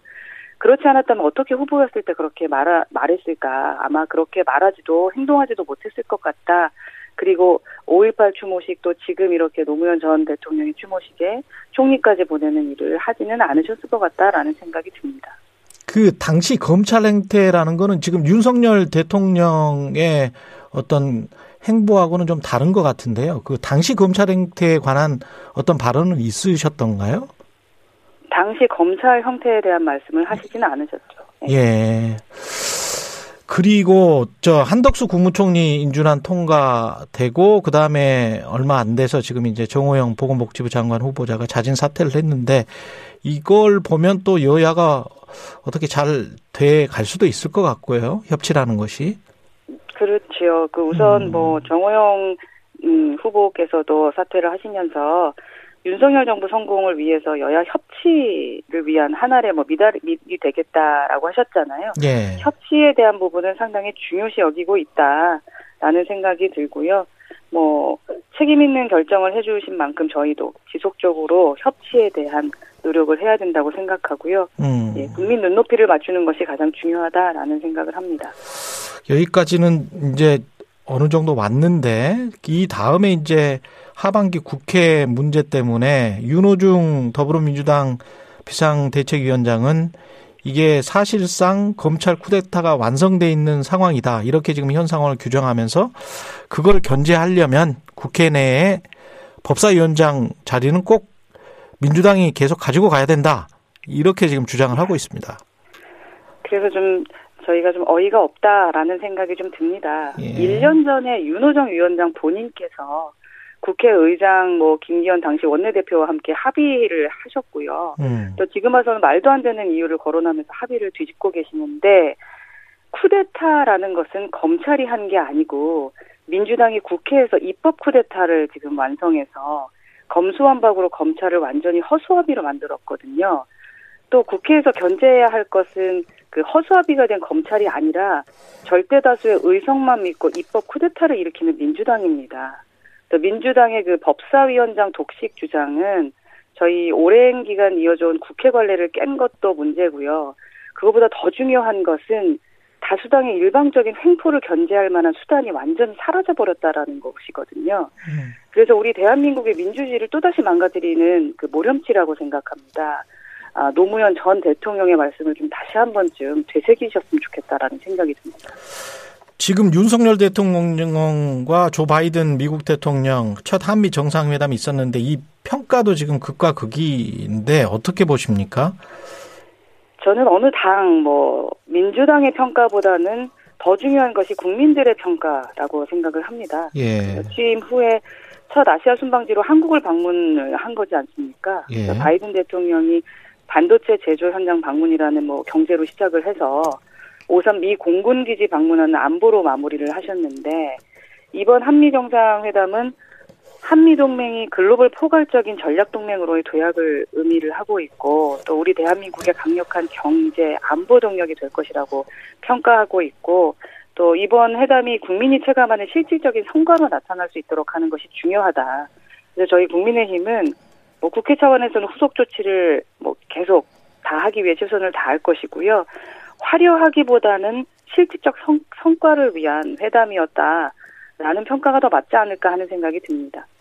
제가 좀 비교를 하는 것 같아서 그렇긴 합니다만은 일본 가가지고 그 왜 유엔 안보리 상임이사국 지지를 했잖아요 바이든 대통령이. 네네. 그거는 좀 커 보이더라고요. 남의 떡은 남의 떡이어서 그런지 모르겠지만 저건 좀 커 보인다. 방위력 증강 지지도. 근데 이제 일본이 계속 요구를 해왔던 거란 말이죠 그래서 좀 커 보이는 것 같아가지고 우리는 별로 준 거 없는 거 아닌가 뭐 이런 생각도 들고 어떻게 보세요? 글쎄 한미 정상, 한미 강화에 대한 게 지금 시작된 지 30일이 되지 않았기 때문에 예. 처음부터 너무 많은 것을 원하는 것 또한 또 욕심하니까 하는 생각이 좀 들긴 합니다. 예. 아, 새롭게 이제 또다시 시작하는 한미 동맹에 대해서 지켜봐 주셨으면 좋겠습니다. 음, 지금 저 국민의힘은 지지율은 굉장히 좋죠. 지금 네, 지지율이 높아- 상당히 각종 여론조사가 그런데 네. 어떤 상승의 원인은 뭐라고 보십니까? 글쎄 저희가 지금 총선을 거의 실패하고 나서 음, 2년 넘도록 꾸준하게 변화하고 또 실행하면서 어떠한 능력의 가능성을 좀 보여드렸던 부분을 이제는 조금 더 지켜봐 주시고 믿어 주시는 것이 아닌가 하는 생각이 들고요. 사실 저희는 그 민심이라는 것이 자신의 정치적 목적을 위해서 왜곡해서는 안 된다라고 생각하고 항상 있는 그대로 겸허하게 받아들여야 한다고 생각을 합니다. 기존에 지지율이 낮았을 때는 저희가 분명 뭔가 실망시켜드린 게 있고 잘못한 부분이 있었을 것이고 그것을 위해서 또다시 계속적으로 노력하면서 변화하는 모습을 좀 지켜보셨던 것이 아닌가 하는 생각이 듭니다. 예. 그리고 공공부문 민영화 관련해서 그 민주당이 윤석열 정부가 공항, 철도, 전력 이쪽을 결국은 공공부문 민영화를 추진할 거다 이렇게 지금 주장하고 있지 않습니까? 근데 윤석열 정부는요. 예. 단한 번도 공기업 민영화를 언급한 적이 없습니다. 음, 공약에도 국정과제에도 존재하지도 않는데 이게 뭐 이미 시작된 민영화를 막아내야 한다고 선동 여론전을 펴는 것은 정말 민주당 모습이 참으로 개탄스럽다. 이렇게 돼서 지지율이 떨어지고 있는 거다라는 말씀 좀 드리고 싶고요. 네. 민주당의 이 밑도 끝도 없이 꺼내든 민영화의 실체는요. 국민을 또 한 번 갈라치게 하려는 습관적인 구태 선동이라고 좀 생각을 하고 음, 있지도 않은 적을 자꾸 자신들이 만들고 자신들만 화내는 과대망상일 뿐이다라는 생각이 좀 듭니다. 그래서 민주당이 근거 없는 민영화 추진을 쟁점화해서 사실 검수완박이라던가 계속되는 당내 성범죄 이런 것들을 그 이런 본인들의 실책을 좀 덮어보려는 의도가 아닐까 하- 하는 의심이 되는데 음. 국민들은 상당히 현명하시다. 지금까지 저희가 지켜보지 않았나, 체감하지 않았나라는 생각을 꼭 해주셨으면 좋겠습니다. 알겠습니다. 여기까지 하겠습니다. 허은아 국민의힘 수석 대변인이었습니다. 고맙습니다. 네, 감사합니다.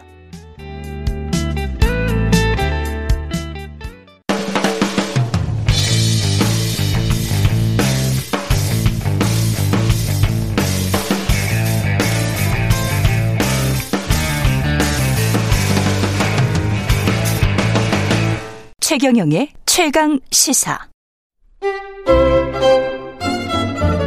최강 시사. 김호기의 사회학 카페. 어서 오세요.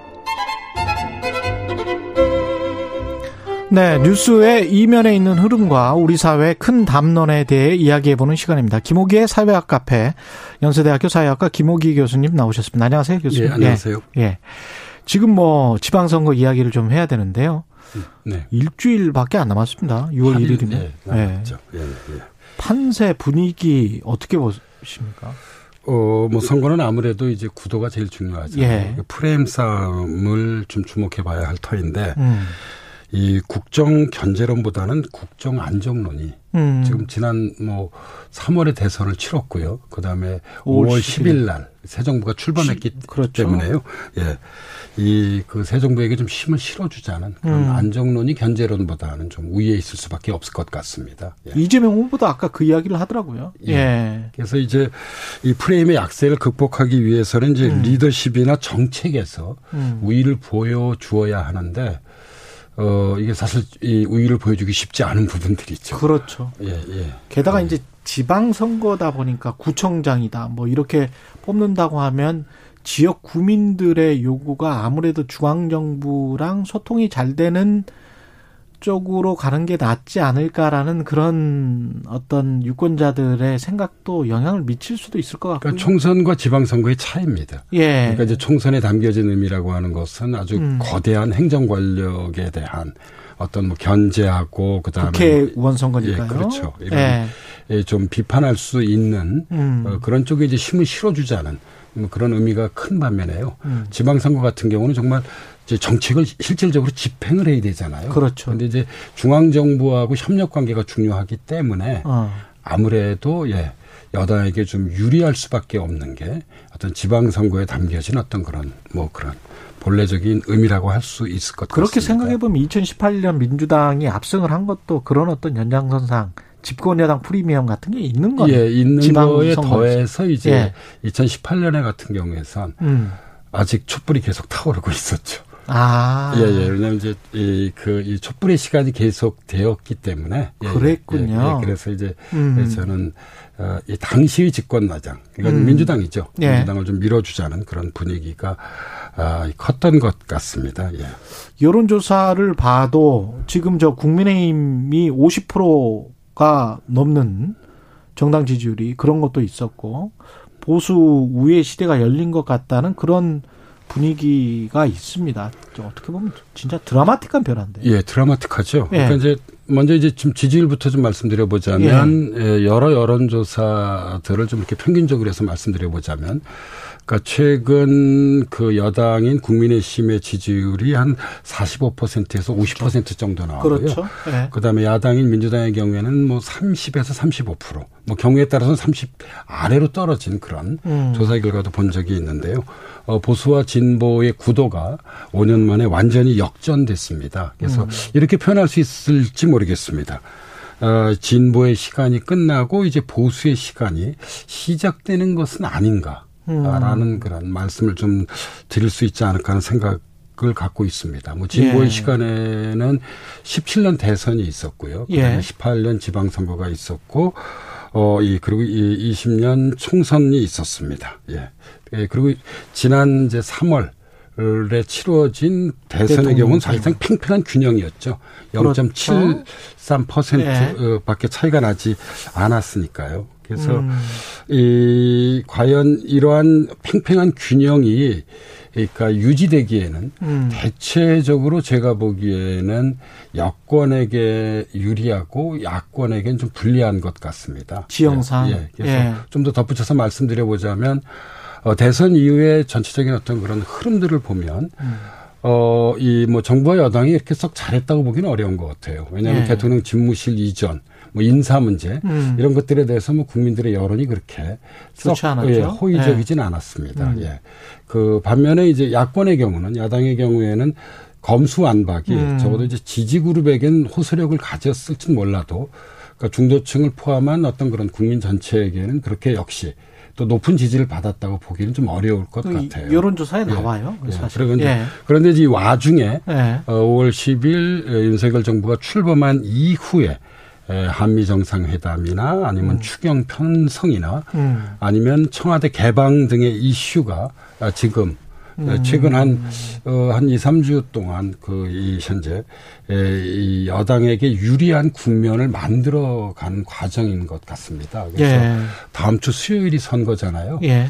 뭐, 아, 뭐 돌발적인 그런 사건이 없는 한, 음. 이 흐름 속에서 선거가 치러지지 않을까 하는 생각이 좀 들고 있고요. 음. 어, 그러면 이제 이, 이 좀 보수에게 좀 유리한 정말 5년 만에 어. 아주 새로운 정치 지형이 이제 시작된다고 볼 수 있을 것 같습니다. 혹시 무슨 사회 구조적으로 또는 경제적으로 뭔가 중도층이나 무당층이 보수 쪽으로 이렇게 기울어질 수 있는 그런 어떤 환경이 조성된 게 있습니까? 뭐 여러 가지가 있겠지만 예. 한 가지만 이제 그좀 꼬집어서 말씀드리자면 음.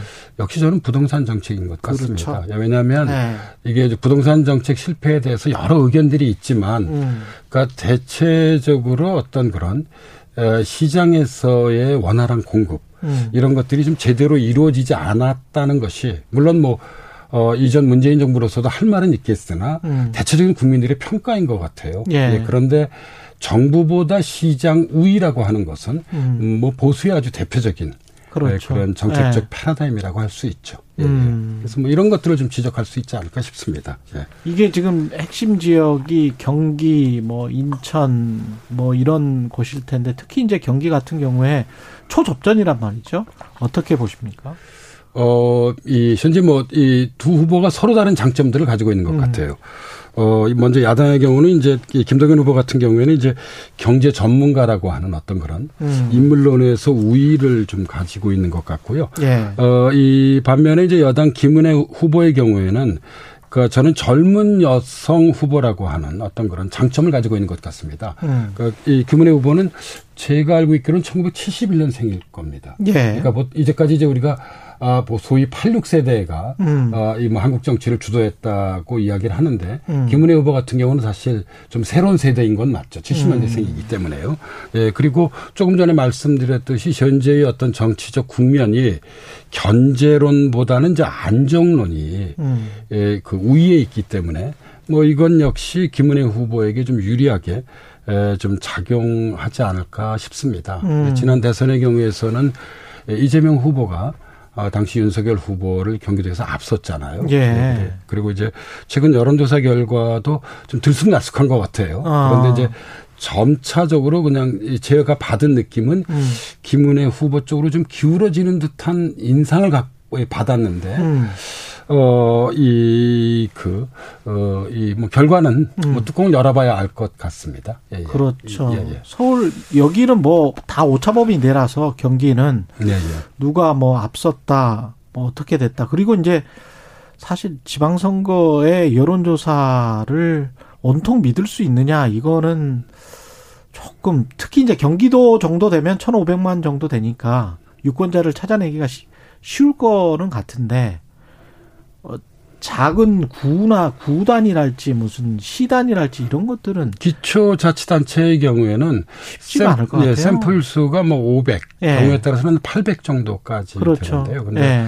아무래도 예, 이런 이제 이 우리가 샘플을 가지고 어떤 전체의 그런 이제 득표율을 추정하는 거잖아요. 음. 예, 이런 추정하는 데 있어서 좀 정확도가 떨어질 수 있습니다. 그렇죠. 그래서 이게 여론조사가 주는 어떤 쏠림이나 이런 것들은 또 느끼지 않으셨으면 하는 그런 바람도 있고요. 예. 예. 그러니까 이 옛날에 주관적인 판단일 예, 수가 있기 때문에 2000 예, 이 그 이 이 10년 선거였던가요? 예, 예. 그 이 지방 선거에서요. 음. 예, 그때 이, 이 당시 이제 오세훈 후보하고 이제 한명숙. 후보 예. 예, 서울시장 선거에서 그렇죠. 여론조사가 그때 크게 틀렸죠. 물론 뭐 결국 오세훈 후보가 이기긴 예, 했지만 이기긴 했지만 예, 예, 뭐한 예, 일주일 전까지도 10% 포인트 이상 예. 격차가 벌어진 걸로 나왔었는데 예, 예. 그런데 이제 뭐 0점 뭐 이런 단위로 나왔으니까요. 예, 예. 결과는 아마 2010년 선거이지 않았나 그러니까요. 싶습니다. 예, 예. 예, 예, 네. 예. 전 조금 더 지켜봐야 될 것 같습니다. 예. 이좀 지방선거는 여론조사 하나만 가지고는 조금 좀 그래요. 서울시장은 그러나 좀 격차가 많이 차이가 예, 많이 나는데. 차이가 나죠. 예. 근데 이제 이뭐 오세훈 후보의 경우는 이제 이전 서울시장 경험이 있지만 음. 그러니까 지난해 보궐선거를 통해 다시 시작이 된 것이 이제 1년이잖아요. 예. 그래서 한 번 더 기회를 주자는 그런 여론이 있는 것 같아요. 음. 뭐, 이, 이, 뭐, 저도 이제 서울 시민이기 때문에 서울 시민의 입장에서 좀 말씀을 드려보자면 예. 게다가 안철수 후보와 함께 여당의 차기 리더가 될 가능성이 높기 때문에. 그렇죠. 예, 그러니까 이제 예. 서울시장이라고 하는 자리가 갖는 이 어떤 이 정치적 상징의 의미가 있잖아요. 음. 뭐 그런 점도 좀 강점인 것 같고요. 그리고 어, 이 오세훈 시장, 아까 오세훈 후보가 가지고 있는 이미지가 뭐 강경 보수라기보다는 중도 보수에 가깝잖아요. 그렇죠. 네, 그래서 네. 저는 이것도 중도층에게 어필하는 것 같아요. 네. 물론 뭐, 어, 이, 그 반대에 현재 있는 송영길 후보 같은 경우는 제가 알고 있기로는 추진력에 있어서만 네. 어, 그 어떤 후보들 못지않게 아주 그런 강력한 추진력을 좀 뚝심. 가지고 네. 있, 어, 있죠. 어, 그러나 이제 서울 연고라기보다는 음. 인천에서 국회의원을 지냈고 또 시장도 한 번 지냈잖아요. 그랬죠. 네, 그렇기 때문에 음. 여러 가지로 불리한 게 현재의 어떤 그런 그 이 상황인 것 같습니다. 예. 제일 그리고 궁금한 곳이 인천 계양인데 이게 초반 예상과는 달리 이게 접전이라고 지금 여론조사는 계속 나오고 있어요. 예, 제가 보기에 이재명 후보로서는 내심 당황하고 있지 않을까. 아, 그런 상황이 좀 진행되고 있습니다. 예. 그래서 제가 느꼈던 건 참 민심이라는 게 역동적인 것 같아요. 음. 그러니까 이제 지금 분당에서 출마한 안철수 후보와 같이 이재명 후보 역시 전국적 인물이기 때문에 무난히 당선될 것을 예상했지만 음. 선거 막바지인 현재 이 두 사람의 전망이 엇갈리는 것 같아요. 예. 그뭐 안철수 후보 같은 경우에는 뭐좀뭐 넉넉하게 음. 이길 것으로 현재 뭐 그런 이제 여론조사 결과들이 나오는데 예. 어 이재명 후보 같은 경우에는 지금 음. 접전이란 여론조사도 계속 이 그 나오고 있습니다. 그런데 음. 왜 그런가 하고 생각해 봤더니만 예. 저는 계양구에 지금 살고 계신 주민분들의 내면이 아주 복잡할 것 같아요. 음. 예, 이 두 가지만 좀 말씀드리자면 에, 이, 이 계양구는 현재 송영길 전 의원이 떠났잖아요. 그랬죠. 예, 그러니까 이, 이 어떤 자기 지역을 떠나는 음. 거라서 좀 이것에 대해서 좀 그렇게 긍정적으로 생각할 것 서운함 같- 예, 같은 게뭐 있는가 아쉬움, 뭐. 예. 예. 그런 서운함 그런 것들이 예. 있지 않나 하는 생각이 좀, 어, 이, 이, 에, 들고 있고요. 그리고 음. 이제 이게 하나고 또 다른 하나는 어, 이 인천도 인천 나름대로의 독특한 어떤 그런 예. 어, 저는 이 지역으로서의 그런 인천의 정서가 있다고 생각합니다. 음. 그런데 에, 이재명 후보의 경우는 사실 인천에 연고가 있다고 보기는 어렵죠. 아, 물론 뭐 예. 안철수 후보도 분당에 연고가 있는 것은 아닙니다만 예. 예. 예, 이, 그, 이재명 후보의 경우에는 인천에 그 연고가 있다고 보긴 좀 어렵기 때문에 음. 저는 계양구에 지금 살고 계신 유권자분들의 내면이 음. 복잡할 것 같아요. 왜 그런가 하면 궁금하네. 예, 그러니까 이 이재명 후보와 같은 이제 전국적 인물이 그 이 국회의원으로 당선되면 음. 아무래도 좀 뭐 이게 이 긍정적 부분도 있는 거죠. 예, 왜냐하면 이제. 예. 우리 고장의 국회의원이 예. 그 사실 이 뭐 이 우리 한국 사회를 대표하는 정치 리더라는 점에 있어서 음. 긍정적 부분도 있지만 그러나 또 다른 한편으로 음. 어, 현재 계양구 이 주민 여러분들의 어떤 그런 유권자 분들의 내면은 좀 복잡하지 않을까. 그래서 저는 뭐 그렇죠. 이게 여론조사 결과에 현재 반영돼 있지 않나 하는 그런 추측을 해봅니다. 예. 이 결과에 따른 파장이 만만치 않을 것 같습니다. 만약에 어떻게 지금 뭐 예상은 하고 있겠지만 여야가 그 거센 역풍 특히 당 내에서 둘 다 뭐 예상대로 안 나오면 예, 그러니까 예. 이뭐 저는 이제 이 여당의 경우는 현재 예, 예상을 보면 음. 어느 정도의 성과는 얻을 것 같아요. 예, 음. 문제는 오히려 야당인 경우죠. 예. 왜냐하면 지난 2018년 지방선거에서 야당이 압승했기 때문이요. 그렇죠. 예, 근데 이제 예. 야당이 이제 뭐 패배했다는 그런 성적표를 받게 된다면 음. 어, 이, 이 상당한 어떤 그런 내부 진통이 있을 것 같습니다. 그 원심력이 굉장히 많이 작용하면서 예, 그래서 뭐 윤호중 비대 정계 개편이나 뭐 이런 예, 것들. 예, 윤호중 비대위원장 예. 뭐 이제 뭐 사실 전 선거 결과에 관계없이 물러날 가능성이 크다고 좀 보고 있고요. 아. 여기까지 책임을 지겠다. 예. 예, 그렇게 되면 아마 이제 이 박홍근 원내대표와 박지원 공동 비대위원장의 아. 이제 공동 체제로 원래 당규가 아마 그렇게 돼 있을 겁니다. 새로운 비대위원장을 민주당은 이그 이 뽑기 전까지? 뽑기 전에는 어, 원내 대표가 비대위원장을 아마 겸임할 수 있게 에, 이, 되어 있는 것으로 알고 있는데요. 그럴 예. 가능성이 높습니다. 그렇군요. 예, 예. 그리고 이제 어, 이 박홍근 그다음에 박지원 음. 이두 이 사람의 리더십으로 음. 8월 정, 전당대회까지 갈 가능성이 높은데 음. 어, 이, 그런데 이제 뭐 이 지방 권력이라고 하는 것이 이 어떤 그런 국회 권력과 함께 현재 야권에 있어서는 행정 권력에 맞설 수 그렇죠. 있는 매우 중요한 예. 거점 중에 하나인데요. 예. 이러한 거점이 상실 이, 이, 이 되면 음. 내부적으로는 좀 상당한 어떤 그런 내적 진통들이 음. 예, 이그 마련해진다면. 볼수 예. 있습니다. 예. 방송 중에 언급된 여론조사는 리얼미터의 5월 3주차 주간 집계 결과인데요. 지난 16일부터 20일까지 어, 전국 만 18세 이상 남녀 2,528명을 대상으로 진행됐고 무선 90, 10%, 유선 3%, 자동 응답 방식입니다. 표본 오차 95% 신뢰 수준의 플러스 마이너스 1.9% 포인트고요. 자세한 조사 결과는 중앙선거 여론조사 심의 홈페이지 참조하시면 됩니다. 예. 여기까지 하겠습니다. 사회학 카페 연세대학교 사회학과 김호기 교수였습니다. 고맙습니다. 예, 감사합니다. 예. KBS 1라디오 최경령의 최강시사 듣고 계신 지금 시각 8시 46분입니다.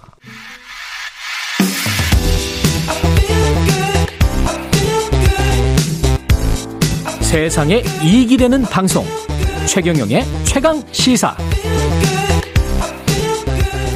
네, 영국 프리미어리그 토트넘의 손흥민 선수 시즌 마지막 경기에서 두 골 터뜨렸고요. 그래서 아시아 선수 최초의 득점왕에 올랐습니다. 어릴 때 품은 꿈이 실현됐다. 이렇게 소감을 밝혔습니다. 영국 현지에 손흥민 선수 밀착 취재하고 있는 이건 축구 전문 기자. 다시 한번 연결해 보겠습니다. 안녕하세요. 네, 안녕하세요. 예. 영국 런던에 있는 이건입니다. 아, 지난번에 우리 전화 통화 했었는데 그 이후에 이렇게 어, 득점왕에 오를 줄은 몰랐습니다, 진짜. 그렇습니다. 아, 정말 어제, 그러니까 23일, 한국 시간으로 23일 0시에 아, 열렸던 그 노리치 시티와 토트넘, 그 노리치 시티 홈에서 열렸던 경기였는데요. 예. 이 경기 아마 이제 많은 분들이 잠 못 이루고 경기 지켜보셨을 거고, 음. 경기가 끝난 이후에 또 벅차오르는 감정 때문에 또 잠 제대로 못 주무셨을 거고, 하루 종일, 뭐 오늘까지도 계속 이야기가 되고 있는 것 같아요. 예. 손흥민 선수 한 명에게 국내 축구 팬들 시선이 몰렸고 손흥민 선수가 그 말씀해 주신 대로 두 골 넣으면서 어, 리그 23골로 득점왕에 오르는 그런 기염을 토- 토했습니다. 뭐 토트넘은 5대 0으로 승리를 했고요. 뭐 직관 직접 관람하셨어요? 이 경기 어떻게 보셨습니까? 네, 어, 일단 뭐 취재로 들어가서 이 경기 이제 계속 직관을 했고요. 아. 열심히 기사를 쓰면서 예. 어, 경기를 봤는데 저도 이제 경기를 보면서 경기 끝난 이후에 제 예. 개인 SNS에다가 또 올렸지만 음. 이 경기를 제가 취재를 할 수 있어서 정말 너무 행복하고 정말로 뭐 전생에 나라를 구한 것 같다 라는 식으로 그런 포스를 올렸습니다. 그만큼 예, 행복했겠습니다. 어, 너무 예. 뿌듯, 예, 행복하고 뿌듯했던 그런 경기였습니다. 아, 그 5대0 완승이었고, 뭐, 첫 번째 골도 멋있었지만, 손흥민 선수의 첫 번째 골, 그 다음에 이제 두 번째 골, 그, 이, 보면서 옆에 그 살라 경기가 어떻게 되는지, 살라가 그 골을 넣는지 안 넣는지 이것도 계속 이렇게 모니터링을 했었나요? 어땠습니까? 아, 이제 뭐, 토트넘 쪽에서는 이제 그, 토트넘 팬들도 계속 그 얘기는 듣고 있었을 거고요. 네. 토트넘 벤치에서도, 음, 그, 리버풀의 경기 소식은 듣고 있었을 겁니다. 이제, 네. 그렇지만 이제, 손흥민 선수는 경기를 뛰고 있기 때문에 거기에 대해서는 잘 모르던 상황이었고, 예. 취재진 같은 경우에도 이 기자석에서 어, 노트북으로 이제 기사를 치면서 음. 요즘 다 핸드폰으로 아, 그 다른 경기를 볼 수가 있으니까 아, 저도 그렇군요. 이제 핸드폰으로 네 리버풀과 울버햄튼 경기를 보면서 어. 계속 살라 선수의 득점 여부를 계속 촉각을 곤두세웠고 특히 재밌었던 것이 음. 이 토트넘의 경기가 리버풀 경기보다 한 4분 정도 일찍 끝났어요. 그래서 이제 아, 그랬구나. 손흥민 예. 선수는 네 23골을 넣고 일단은 어. 득점 랭킹 1위가 됐는데 그랬죠? 모하메드 살라 선수도 한 골을 더 넣어서 23골 넣었는데 나머지 한 4분 동안에 이 살라 선수가 한 골을 더 넣으면 다시 살라가 득점왕이 되고 손흥민 선수가 2위가 되는 상황이었거든요. 그러면서 아. 현지에 있었던 뭐 한국 취재진 그리고 또 그 경기장 곳곳에 있었던 한국 팬들이 다 손을 모아서 제발 살라 골 넣지 마라라고 빌었던 네, 그런 기억이 있습니다. 조마조마했군요. 근데 이 살라는 사실은 뭐 23골 중에서 이제 5골이 페널티킥이고 손흥민 선수는 전부 다 필드골이란 말이죠. 네, 이게 되게 좀 값진 기록이라고 보실 수 있는데 사실 음. 뭐이 축구에서 페널티킥 성공 확률이 일단 뭐 산술적으로는 뭐 99%라고 하는데 전체적으로 보면 약 한 70% 그러니까 10번 나오면 뭐 7번은 들어간다라고 볼 수 있는데 살라 선수가 올 시즌 23골 중에서 5골을 페널티킥 골로 넣었거든요. 아, 이제 이 얘기는 어떻게 보면 100m 달리기를 예로 들자면 달라 선수가 손흥민 선수보다 5m 정도 앞에서 출발하는 얘기거든요. 그런 예. 손흥민 선수가 좀 불리한 상황에도 불구하고 이제 손흥민 선수는 단 하나의 그런 페널티킥 시도도 없고 득점도 없었습니다. 이 토트넘에서는 음. 페널티킥을 해리케인 선수가 넣기 때문에 어, 손흥민 선수는 못 넣었는데 그럼에도 불구하고 손흥민 선수가 23골을 모두 필드골로 넣었다라는 것 자체가 뭐 같은 공동 득점왕이지만 그 가치라든지 그 순도 이런 거에 따졌을 때는 손흥민 선수가 훨씬 더 높다라고 보실 수가 있겠습니다.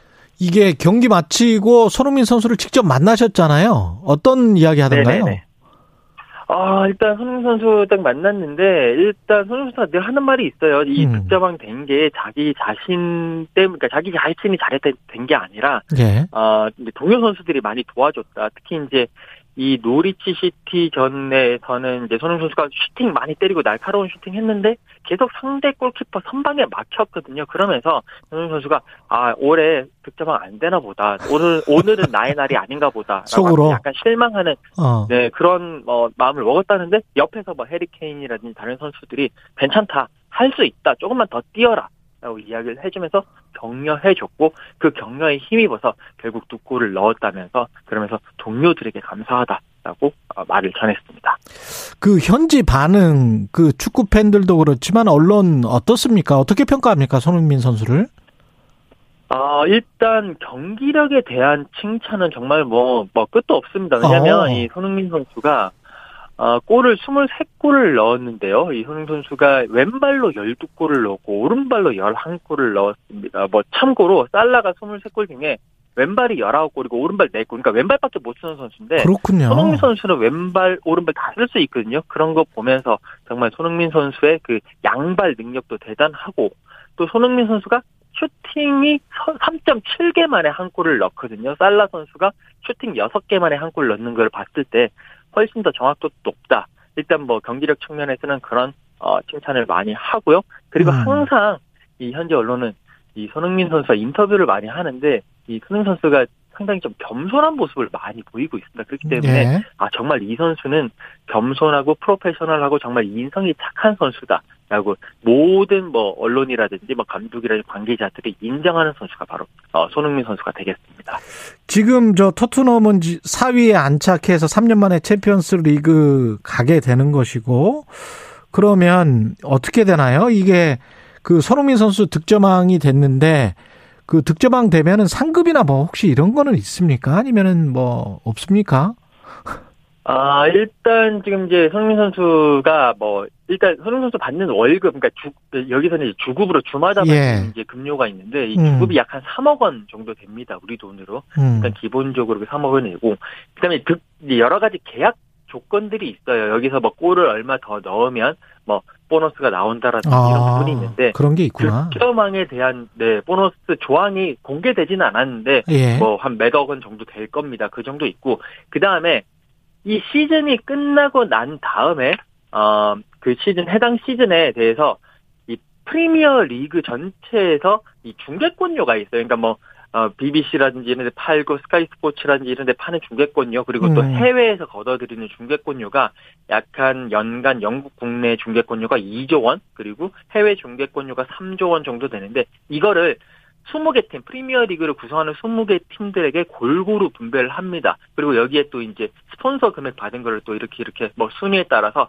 음. 차등, 팀의 차등 분배를 하는데 그로 인해서 주어지는, 그러니까 토트넘이 받아가는 상금이 우리 돈으로 2,350억 원에 달합니다. 그렇기 때문에 이걸 또 받아서 여기서 또 나누는구나. 이제 선수들이 네 뛰어 이제 뛰었으니까 나누는데 이 돈이 약한 선수단 전체에 55억 원 정도 내려가거든요. 그러면 이 돈을 또 선수들이 나누는데 뭐 출전 시간 그리고 활약 여부 이제 골 수에 따라서는 조금 애매한 게 요 보너스는 골키퍼는 골을 못 넣기 때문에 이제 뭐 골수에 따라서는 그래 하진 않지만 경기 전체 활약 여부에 따라서 뭐 1억 원씩 2억 원씩 이렇게 나누고 있는데 음. 손흥민 선수는 뭐 출전도 많이 했고 그럼요. 활약도 많이 했기 때문에 예. 많은 돈을 좀 더 많은 돈을 받아갈 것 같습니다.